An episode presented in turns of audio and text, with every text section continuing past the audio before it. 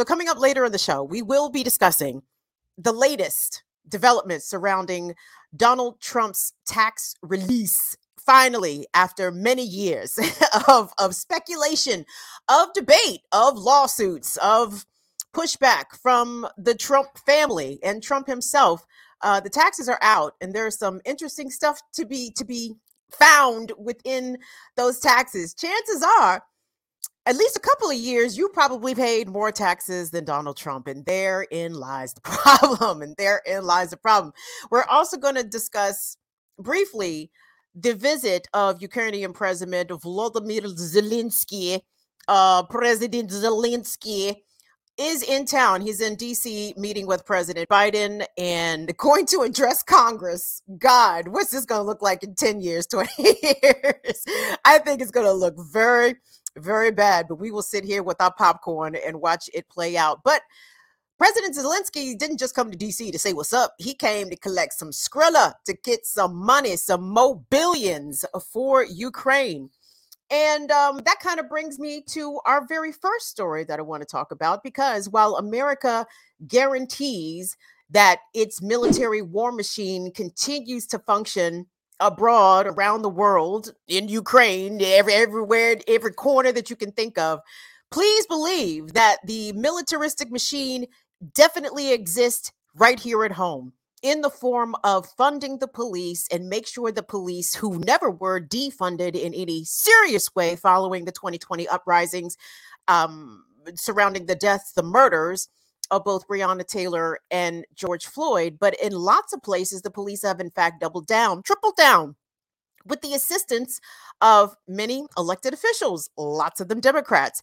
And one of those places happens to be Atlanta, Georgia, where the Atlanta Police Department is determined to construct a new public safety training facility, something that organizers and activists in Atlanta have called Cop City if you follow my channel, Burn It Down with Kim Brown, we have been covering the Stop Cop City movement for quite some time. And if you're not familiar with it, um, we're going to get you brought up to speed. But what you guys need to understand is that the construction or the potential construction and the reason why there is such a serious grassroots entrenched fight against this cop city is because it combines so many elements right now that are worthy of fighting against, including the occupation of black and brown neighborhoods via the police and funding the police to those means, uh, the destruction of forests and the role that environmental justice is playing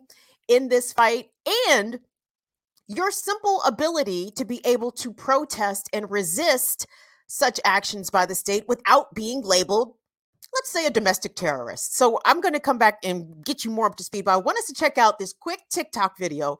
For those, again, who are not familiar with the Stop Cop City fight, this is a fight that every activist, if you consider yourself to be on the political left, this is a fight you need to be paying attention to because there is a lot at stake here. So let's check out this clip from TikTok that gives us a very quick two minute overview about what's happening there in Atlanta. Atlanta is planning on building a $90 million training ground in the forest to practice urban warfare tactics. Activists are calling it Cop City and say it will harm black people and the environment.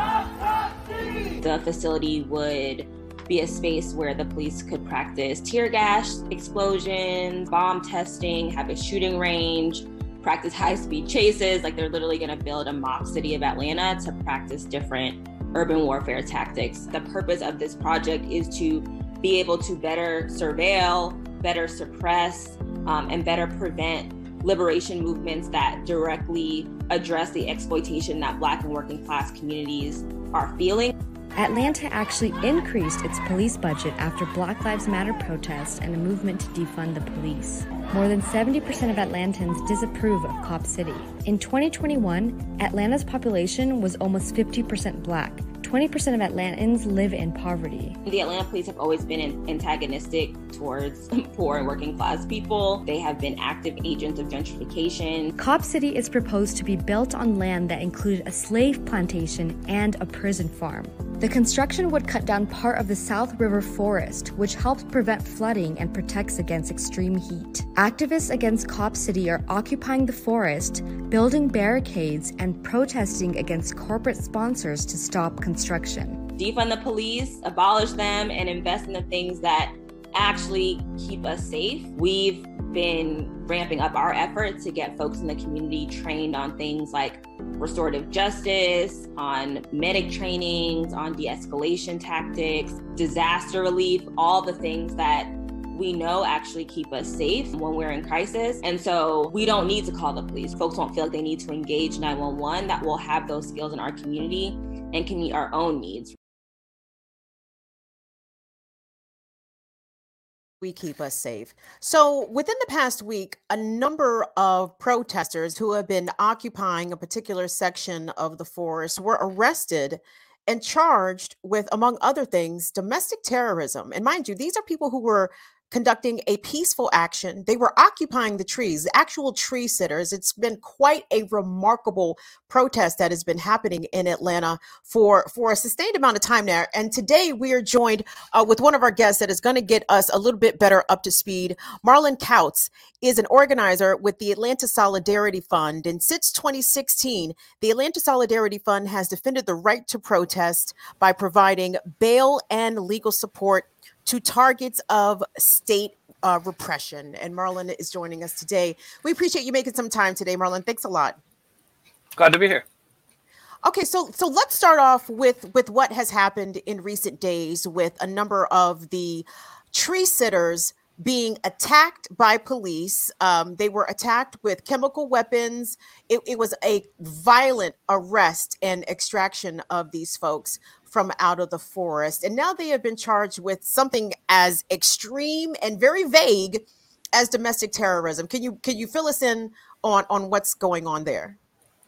Exactly. Well, you did a great job setting up the background of the the ongoing campaign um, that activists have been involved in um, over the past two years or so. What's happened in the past week has been a a marked escalation um, on the part of police in repressing this movement. Um, police have been engaged in a variety of strategies to try to um, basically get the activists who are protesting Cop City to forget about the the movement, their protests, to go home um, and to be quiet.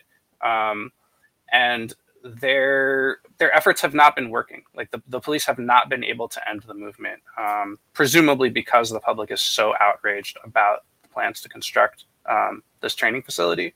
Um, what we saw last week was the police basically unleashing, um, basically completely unleashing their police force um, to use whatever uh, repressive measures are necessary in order to try to end the movement. Um, so what that looked like in practice um, was um, police in large numbers raiding the forested area where activists had set up uh, in like protest encampments, um, including people who had who were living in trees, um, like in houses in trees. Um, uh, police ordered these people to leave and based on what we've heard, um, when the when those activists refused to leave um, and insisted on continuing their protest in the forest, um, police launched tear gas canisters into the tree houses um, uh, in an effort, basically, to use chemical weapons to torture uh, these activists into surrendering. Um, and once the activists did surrender, they were arrested and, as you mentioned, charged with domestic terrorism. All of this is completely unprecedented uh, in the in the Atlanta context and really nationally. Um, there's a there are a number of domestic terrorism statutes that are in place in different states. Um, these are state charges, not federal terrorism charges, um, and it seems, at least from the legal experts that we that we're working with um, and our analysis so far, to be a completely baseless charge. Uh, it has nothing to do with anything that activists were actually doing, um, but effectively an, an effort to terrorize the movement by associating it with the big terrorism word, you know, this word that carries so much baggage that demonizes so many people. I mean, just imagine you're sitting in a tree and all of a sudden you're a domestic terrorist. What? that doesn't even that doesn't even make any sense. I'm sitting in this tree completely unarmed and somehow I, am committing an act of domestic terrorism. I want you to describe for for us, if you could, Marlon, when you when you talk about people living in the trees. I, I'm not sure if people who have not been following this story fully understand the commitment that the people who call themselves the Atlanta Forest Defenders have been making to this protest action. So they have been maintaining a consistent presence in the forest and then created even living spaces for themselves in the trees. Can you describe that for us? Yeah, I mean, uh, I I don't actually have a lot of clear information about exactly um, what type of action has been going on uh, in the forest, but my understanding is um, that activists have set up permanent encampments in the area that's slated to be developed into Cop City, um, and they're effectively refusing to move. Um, and so, through their occupation, they're obviously making a political gesture to say we oppose the construction of this facility, and they're also physically obstructing any efforts to like clear cut the forest um, or you know begin construction. Uh, and this has been ongoing, I believe, for the past year or so. Um, so it's a it's a long running, um, you know, very entrenched political struggle. So, what is the status of the people who were arrested in the past week? I know when there was another attempted arrest or another time. I think this was in July of this year when protesters were also arrested. They were held for a couple of days without a, a proper bail or bond hearing. Um, what, what's the status of the folks that got arrested recently? Uh, so the uh, the six people who are charged with domestic terrorism were arrested a week ago, um, and they are still in jail now. They have been completely denied bond. Um, so uh, we even though we run a bail fund and you know have lawyers on the ready to represent them to bail them out um, we are we are unable to bail them out because the judge has denied them bond. And the justification for denying these people bond for keeping them in jail for an indeterminate amount of time even before they have been proven guilty of anything um, is this claim that the police have made that they are domestic terrorists. Um, and uh, you know, associated claims that supposedly the Department of Homeland Security has designated this protest movement a domestic violent extremist organization. Um, is that true? is, that is that been published anywhere? Is that accurate? Nobody has been able to confirm any saying? of these claims. Uh, th- wow. This is kind of this is the whole playbook, right? And we have to understand this in terms of political repression, right? What the the operation that the police are conducting here is not one about law enforcement or protecting public safety or any of the things that the police claim is their usual job. Um, they're they're undertaking a, a, very specifically political operation here, um, which is to say, when they bring charges like this, uh, they don't particularly care if those charges will stick, if the charges that they're bringing uh, reflect reality, or you know they'll be shown to prevail in court. Uh, the purpose of the charges is to take people out of movement activity, to put them in a cage so that they can't continue their activism, and to demonize the entire political movement in the media um, with claims that they are associated with terrorism, violent extremism. I mean, and this has two effects. One, it emboldens um, critics of the movement, uh, right? It gives uh, it gives people ammunition to say, ah, don't listen to this movement. Um, it's uh, it's a bunch of violent, crazy people.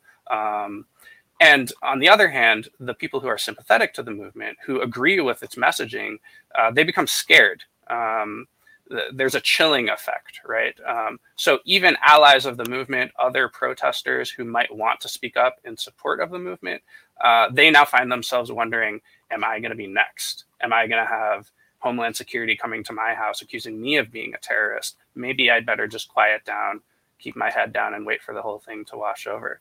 And this is exactly what the police are hoping for, right? Um, they've recognized that they can't use the legal process, you know, like the um, the courts are not in their favor, public opinion is not in their favor. The only tool that they have is the sort of the violence and the um, the capacity to demonize um, that being the police affords them. Um, and so they're kind of just like pushing as hard as they can with the tools that they have, regardless of whether it's legal, regardless of whether it's ethical.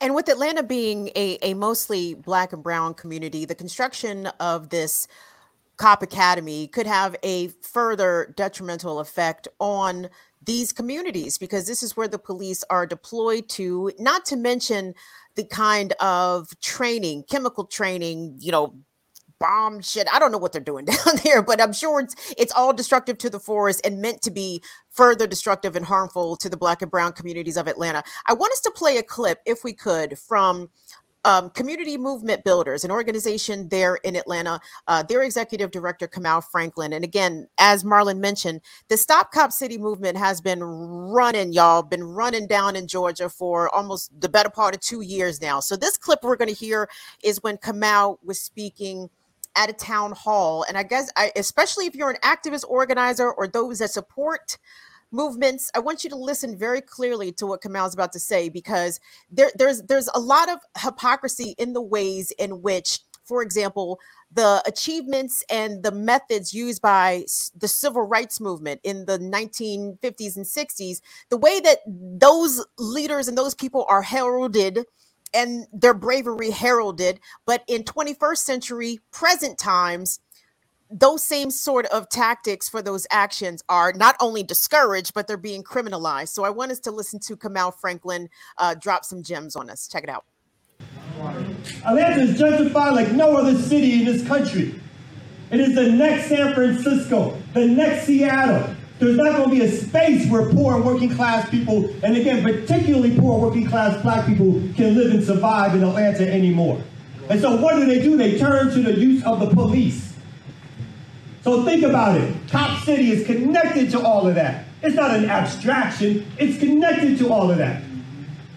We all know when gentrification happens, it's because the police are also pushing people out of communities. More tickets, more arrests, more harassment. This is the plan. And the alternative is, and I thought Atlanta liked this, that we need to get into a little good trouble. Right.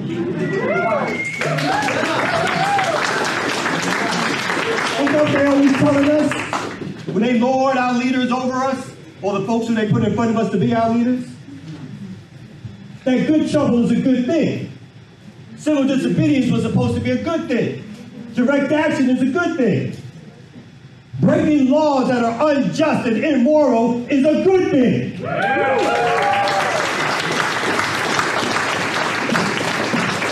Don't you let them separate you from folks who are doing the work on the ground. Don't, don't, don't let them be, give, you that good activist versus bad activist crap. Oh, you're going to do it the peaceful way, aren't you? You're just going to have a rally at 2, leave at 3, you know, stay on the sidewalk, do some chants, and then you're going to go home, right? Hmm. That's what we expect from you. But folks have learned that doing it the way they tell you to do it won't solve the problem. Hmm. It'll keep you running around in circles as they build the city that they want to build, the cop city in the forest. So that is their goals and objectives. Our goals and objectives are to stop it. And we can invoke a little Malcolm by any means necessary. Wise words there from Kamau Franklin. Don't let them play that good activist versus bad activist role and trying to he was referencing congressman uh, john lewis who said and and usually praised the values of getting into good trouble to getting into trouble that advance the greater good the, the, the good of equality and justice and in this case protecting the environment and protecting the forest. Um, talk to me, M- Marlon, about uh, about exactly what Kamau said. Do you see the ways in which perhaps activists might be being pitted against each other, or are, are the activists that are united in this fight are, are, are, they actually united? Kamau had described to me about people from all different political backgrounds really coming together in, in a coalition to fight this. Uh, and are, are you seeing the ways in which i suppose the, the police and, and other external forces might be trying to splinter and separate that? Absolutely. I mean um, repression repression is a discipline of the authorities. Uh, they have a playbook um, that they bring out anytime a social movement starts to gain power, um, starts to become successful, gain momentum. Um, and, and, one of the elements in that playbook is to try to play elements within a social movement against each other um, to create internal um, disagreement, dissent within a movement. Um, that that playbook has not been working against the movement against Cop City. Um, the the activist movement has remained um, largely coherent. Um, seems to be composed of many different elements, many different organizations, different community organizers, different um, like disorganized kind of like conglomerations of people who take initiative on their own. Um, but but all of these components seem to be supporting each other, tolerating each other, and working in concert. Um, and so the police have been progressively escalating their tactics and resorting to to other plays from the repression playbook. Um, they've attempted to bully activists to create a sense uh, that um, people who are associated with the movement against Cop City, with the defending the forest movement, um, are under surveillance. Right? We've seen um, activists being visited at their home by FBI agents or GBI agents, um, uh, being given vague threats about you know um, their association with the movement or that they're going to be arrested. Um, we've seen presence of huge numbers of police um, at public rallies or protest events, um, just to convey a sense that um, that if you if you show up at a protest, you're in danger, right? Like you might get attacked by police, you might get arrested. Um, of course, there have been, a, like you alluded to earlier, there have been a number of rounds of baseless arrests made against protesters. Um, just uh, over the summer, um, police mass arrested 15 people in a public park near Little Five Points um, who had been doing nothing more but then having a uh, a protest parade through the Little Five Points area in opposition to Cop City. Um, those people were all charged with uh, being a pedestrian in a roadway, and they were jailed overnight. Uh, this is the kind of tactics that police use to just kind of like make it feel uncomfortable to be associated with a with a social movement, um, and uh, that is the kind of thing that the Solidarity Fund, the Atlanta Solidarity Fund, my organization, exists to counter. Um, when police deploy the strategy of repression to try to prevent activists from exercising their rights, um, making good trouble, like Kamau said, it's essential that we have a, pub, a popular public force that's able to counterbalance that, to do the work of anti repression, to make sure that when activists face these kinds of consequences, that they don't do it alone, that they have people who are ready to provide them with assistance getting bailed out, to connect them to attorneys who can help them beat these bogus charges, um, and even to to respond with legal action against the police and the authorities who try to suppress these movements, um, and just make sure that the impact against the individuals, the people on the front line who are speaking out, um, that those people aren't left kind of holding the bag and suffering all of those consequences by themselves. Because in fact, social movements are broad and deep. It's not just the people who are sitting in tree houses who care about Cop City. Uh, you know, there's there's a, a broad movement of tens of thousands of people throughout the city who are concerned with this. And part of the goal of the Atlanta Solidarity Fund is to make sure that everybody who cares about the right to protest, dissent in Atlanta, um, is able to protect that right um, from the authorities who who would like to squash it. You know, who would like to end protest movements for good.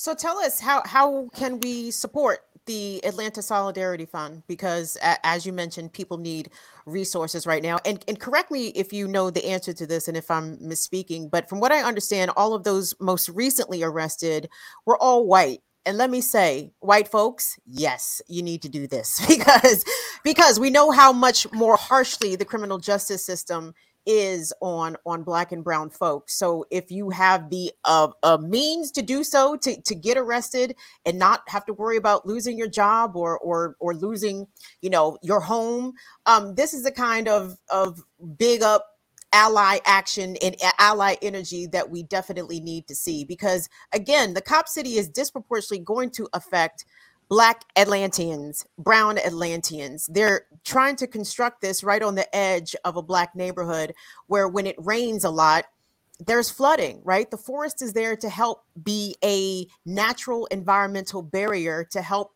uh, uh you know, keep away some of the more harmful effects of pending climate change. So this this whole action is is multi-layered in so many ways. But Marlon, how can people support the Atlanta Solidarity Fund because it sounds like there there's a need there.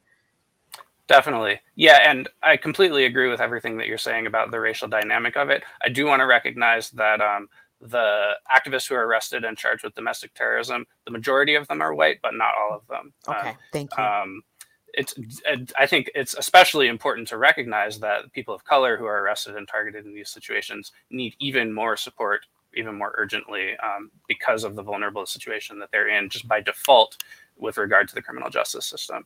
Um, and that's part of what solidarity within movement work looks like.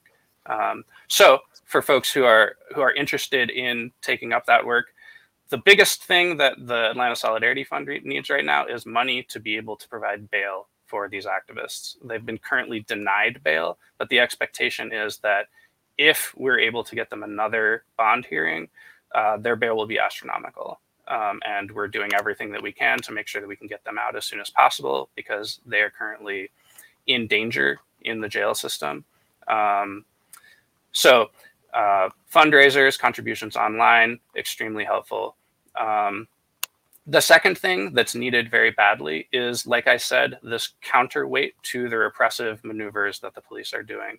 Um, the authorities are hoping that by demonizing uh, this protest movement, they can isolate it. They can make it seem like a, a, a, fringe thing that the public is not associated with.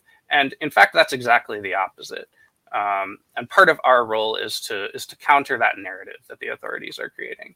Um, so it's really important that everybody who feels like they do care about this political issue, um, who opposes Cop City, who cares about the defense of the forest, um, speak up about that. Talk to people that you know, voice your support for these protesters, um, participate in calls for public protest.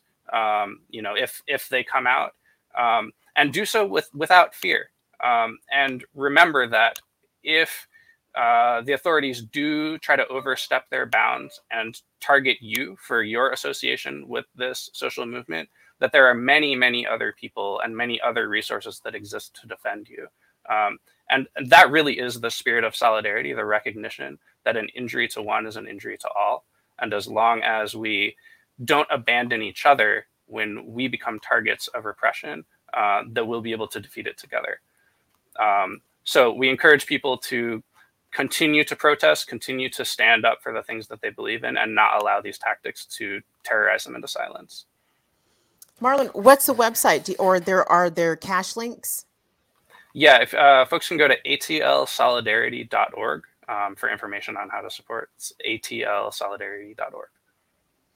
Brilliant, and um, I, I'm just I, I'm so grateful and appreciative that there are people there again will, willing to put their bodies on the line willing to put their freedom on the line it, it, to, to, to resist the, the furtherance of the militarization of the police state to defend the forest which so desperately needs to be defended and of course to defend black and brown communities in atlanta who are already under the boot of of um, police violence there by the atlanta police department Marlon Kautz from the Atlanta Solidarity Fund. Marlon, thank you so much for making some time to to enlighten us about this situation happening with the Stop Cop City movement. We appreciate it. Thank you. Thank you for covering it. Absolutely. You guys, um, please, atlsolidarity.org is the website. Appreciate Marlon joining us. And I hope you guys uh, if, if you were not previously aware of the Stop Cop City movement, that you got a little bit of insight into that. Where are we going next? Oh, yes, the Nazis are in town. Well, maybe that's a misnomer. the Nazi sympathizers are in town. It's not a cute situation here with President Volodymyr Zelensky. Is it rude to, to mock a, Russian accent? Is that Russophobic? That's not my intention. I don't have a problem with Russians, to be perfectly honest. I, you know, regardless, any, okay, let me be quiet. So anyway, but Vladimir Zelensky, let me let me stick with my accent. Vladimir Zelensky. I cannot tell the difference between the Russian and the Ukrainian accent. They seem to be very closely aligned. Anyway, President Zelensky uh, took some time off from the front lines of war to come over here with his with his hat in his hand and beg for some more money. But truthfully, is it really begging when Joe Biden is trying to literally shovel tons of cash in Zelensky's face? I guess I guess it's not really begging. But so Zelensky's over here. Um, and I, I imagine this is going to be we, we are setting up for a very embarrassing situation for future American presidents when they look back at this state visit. Or I don't even know if this is officially a state visit, but he just here so Zelensky's over here, um, not begging for money. Like I said, Biden is ready to give it to him without a problem. Um, but here, here, here's what he's guaranteed to get. First of all, he's guaranteed to get an audience with the U.S. president. Check. Uh, he's guaranteed to address Congress tonight. Congress, they letting him address Congress tonight. Interesting. But another big reason, if you could pop up that Atlantic piece there, for me, Colin, another big reason why Zelensky's in town, because he understands that the balance of power and the purse strings are about to be altered some come this January 2023, because as you know, uh, the Democrats have lost control of the House, and you know, the Senate is where everything goes to die, nothing gets done. So Zelensky clearly sees the writing on the wall with the purse strings if not being outright snipped, being reduced quite a bit. So, what I believe that Vladimir is expected to walk out of DC tonight with something close to $2 billion in humanitarian aid. Oh, and he gets a whole new Patriot missile defense system. Way to go. Way to go, Joe, uh, for sticking the screws to everybody in the United States to make sure that Ukraine is well propped up militarily to continue this proxy war um, against Russia, against Russia. And the other aspect about this is just very wild to me how Vladimir Zelensky can show up, not even be in town for 24 hours, roll out with $2 billion. Meanwhile, the Biden administration, whomst at the onset of his his term said that he was going to be the pro-union president. So how is it that the railroad workers and their unions have been working for months, a year now, on a deal to, to secure paid time off, sick time for railroad workers. And Joe Biden and the democratically led Congress said, "You know what? I think we're going to shove this this labor agreement right down your throats. Uh, you can take this pay raise and take these zero paid time off, no sick days, no paid sick days. But Zelensky gets to come here and walk out with the bag. Isn't it funny how that works? American workers don't get shit, but somebody who is uh, the the latest vessel uh, for for the American war machine and um, uh, U.S. military global hegemony. It's, it's funny how that money just appears. It just appears. But when you ask for the money regarding student loan debt cancellation or raising the federal minimum wage or correcting our infrastructure to the point where places like Jackson, Mississippi and Flint, Michigan and lots of other places might, might, might, might I add, you know, that everyone, everybody want to cry broke. Oh no, we don't got money for that. We don't got money for this. Oh, but you got money for Vladimir though. Vladimir don't even got to bend over, touch his toes, bust it wide open, nothing. He just walk in and walk out with the bag. Funny how that fucking works. Um, that's all I got to say. to be honest about that, that's all I have to say about that because I'm I'm very I'm very disgusted. Um, I saw the ways in which America opened its arms to Ukrainian refugees, and not to say that they weren't deserving, but I don't see how Ukrainian refugees are more deserving than Haitian refugees, uh, than people that are fleeing certain pockets of Central and South America because of the untenable political conditions and economic conditions there that the United States helped to create and set. It's just wild to me when when America sees white people in distress, they say, "Oh, we have to help."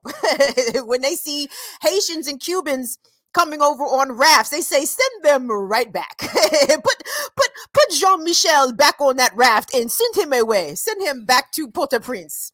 I just had do I do not like it. A lot of aspects of this. But um, tying it in to kind of what we were talking about with the cop city again, because you see, America always got money for police. America always got money for police to train places uh, so they can blow up shit and figure out how to do urban occupations and you know try to figure out ways to deploy the police against us the, the citizens uh, they don't never run out of money for that they don't never run out of money for war and they also don't ever run out of the money.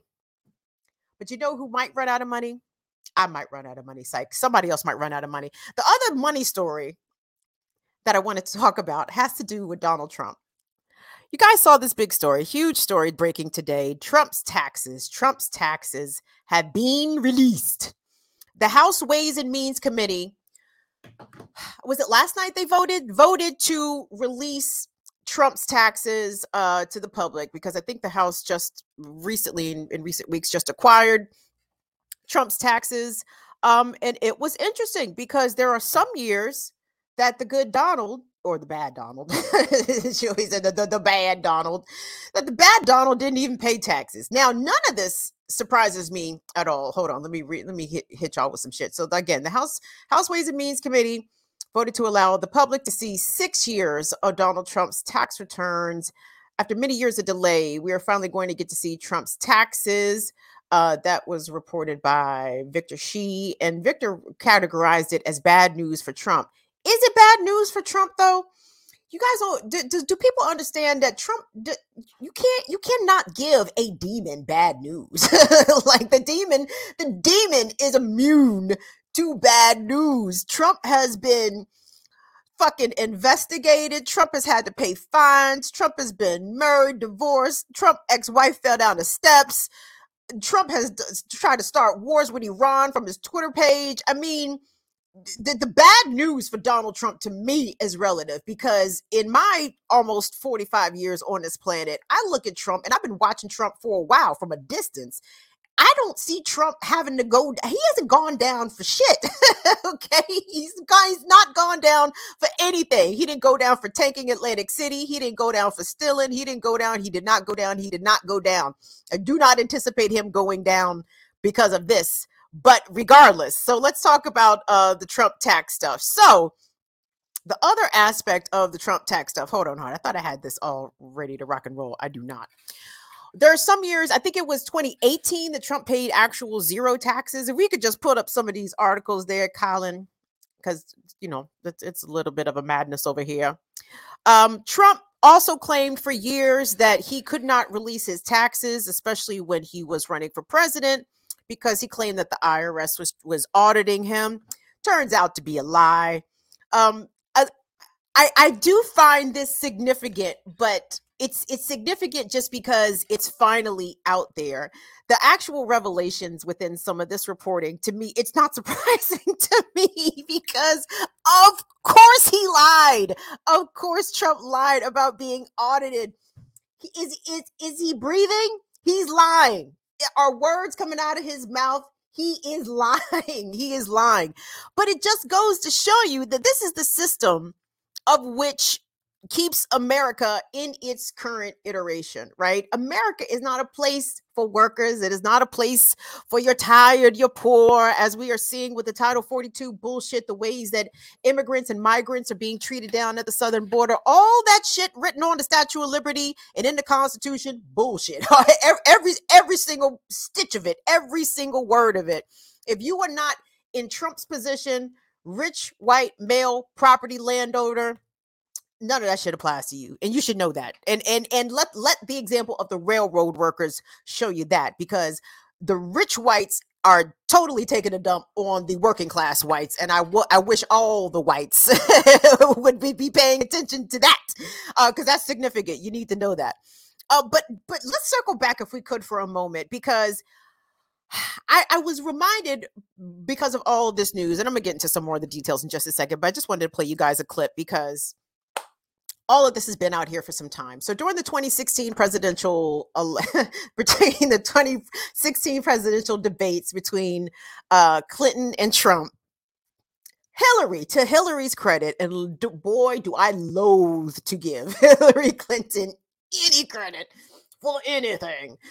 But Hillary did lay this out. She laid it all out, right?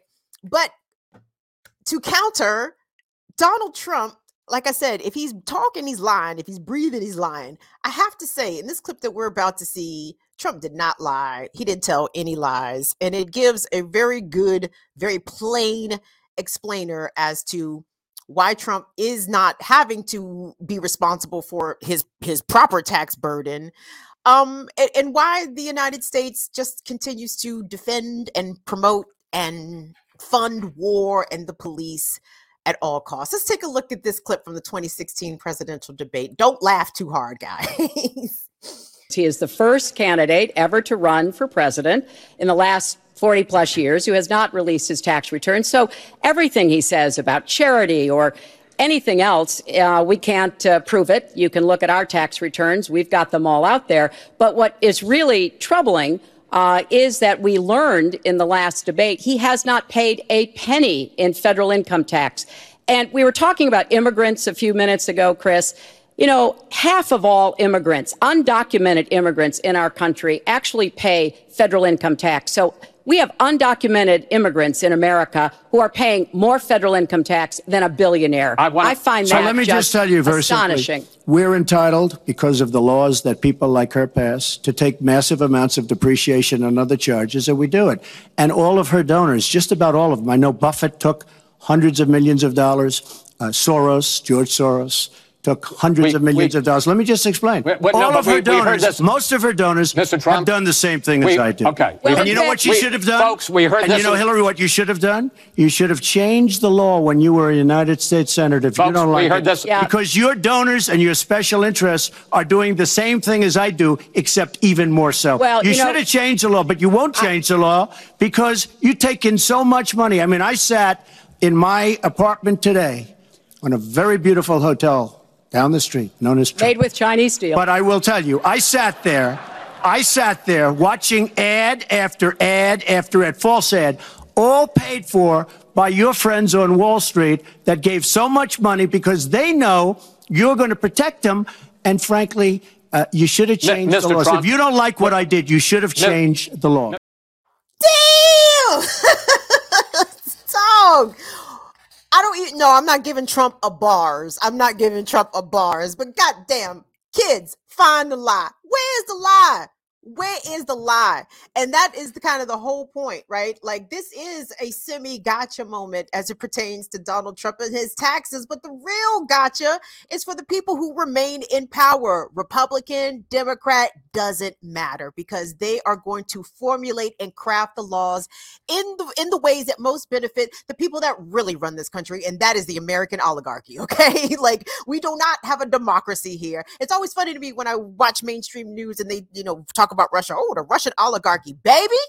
can, can we can we have a conversation about the American oligarchy? And thank you to Trump for referencing Warren Buffett right there. Very very prescient in terms of the discussions about the railroad barons versus the railroad workers and and the unions that they are a member of. Yeah, Hillary Clinton had an opportunity Joe Biden also had said opportunity as he was a senator for 250 years, right? These people had had chances. Democrats had opportunities to change these laws, and you. Ah, I was going to say you can't fault Trump for taking advantage. I mean, because this is America and this is capitalism. So capitalists are going to capitalize, are they not? But if the law wasn't there for them to be able to not have to pay any taxes whilst sitting on piles of money, are they not supposed to take advantage and exploit a system that is there to be taken advantage that, that is meant to be taken advantage of and exploited by people of that class, of that particular ilk? Hillary knew that. Joe Biden knows that. That's why Joe Biden rode so hard for the railroad owners and not the workers. That's why he shrugged his shoulders when he said, Oh, the railroad workers got zero sick pay days. No one could have negotiated that deal but me. Yeah, motherfucker, we know. we know. That's not some shit that you brag about, Joey. That's not some stuff that you brag about. But th- there is a lot of, you know, details in the Trump stuff. And again, it's interesting just because Trump set a precedent for being the first president of the modern era to not release his tax returns. Apparently, during his tenure, uh, once once he got elected, the House Ways and Means Committee were supposed to be auditing his shit. They weren't auditing his shit. But then again, I when Trump first took office, hmm, maybe a year or two in, after he brought um, Trump International, well, the the the, the old uh, post office building down there in D.C. and turned turned it into Trump Hotel. It was the attorneys generals for both the District of Columbia, Karl Racine, and the state of Maryland, Brian Frosh, who brought a case against Trump against Trump for violating the emoluments clause, I believe, of the Constitution, where the president is not, you know, supposed to enrich himself uh, through the office while uh, he is sitting in office. And I think this suit even included Ivanka and whatever, but it didn't go anywhere. And it was so wild to me. I just saw the system on one hand, you saw the Democrats losing their minds, frothing at the mouth. We got to get Trump, got to get Trump. But then on the other hand, I saw the other part of the system just ignoring everything that Trump was doing, just rubber stamping it. Oh, he, he wants to let foreign dignitaries pay high amounts to have rooms at the Trump Hotel in DC? Sure, no problem. Ivanka wants to come sit in on the meetings, the trade meetings? Sure, no problem. Jared, punk ass is right there. Yes. What's been going on, guys, is that it is us against them. It is the riches versus the poors. And here's the thing if you earn or, or, or have in your possession less than, hmm, I'm gonna be generous here, let's say a hundred thousand dollars, you're poor. you are poor. You are a poor. I, I am a poor. We are all a bunch of poors out here. And this government will elect whomever it it it deems worthy of upholding the system of of us versus them of the oligarchs versus, versus the proletariat right working people are under attack in this country and even within the class of working people black people are under further attack brown people are under further attack gay and trans people are under further attack and while there may be some stylistic differences, there may be some issues hither and thither in which Democrats and Republicans do vehemently disagree. What they do agree on is making sure that yo ass that stays under the $7.25 hourly federal minimum wage. They want to make sure that you remain piled under insurmountable student loan debt they want to make sure that Jared Kushner and his ilk continue to buy up all the, the, the single family houses to make home ownership in this country completely untenable. They want to make sure that the criminal justice system and the carceral state remains as it is, keeping 2 million Americans incarcerated, the most in the world, because that serves and ends. That's I mean that's a plantation that that these that our prisons are basically. Make no mistake about it. Our prisons are mostly operated by private companies and they don't pay the people that are there incarcerated a deserved wage to do labor to create products to do work for the state and or for private industry. Like we we are in a very bad situation here and when we look at what's happening in atlanta with the cop city this is a very unpopular policy that they're trying to advance and it's being backed by private dollars with the Atlanta Police Foundation which you know includes a conglomeration of different corporations I believe Coca-Cola is part of that I believe the Atlanta Journal Constitution might be part of that also or at least they operate as a public relations mouthpiece for the Atlanta Police Foundation. But when you look at how people in the Atlanta area feel about this, they don't like it. It's not a popular thing. Does the state give a fuck? No, no. Uh, the police need a new place to go blow shit up and practice shooting black people. They are determined to make this happen. But the resistance that we're seeing in Atlanta is a resistance that I want us to take with us across this country. Truly, and, and I'm, I'm gonna call myself out on this too. Truly, we should be in the streets. I should have been out in the streets in DC today to protest fucking Zelensky getting his hands on another $2 billion, $1.8 billion, and some new Patriot missiles that he's just going to walk, walk home with.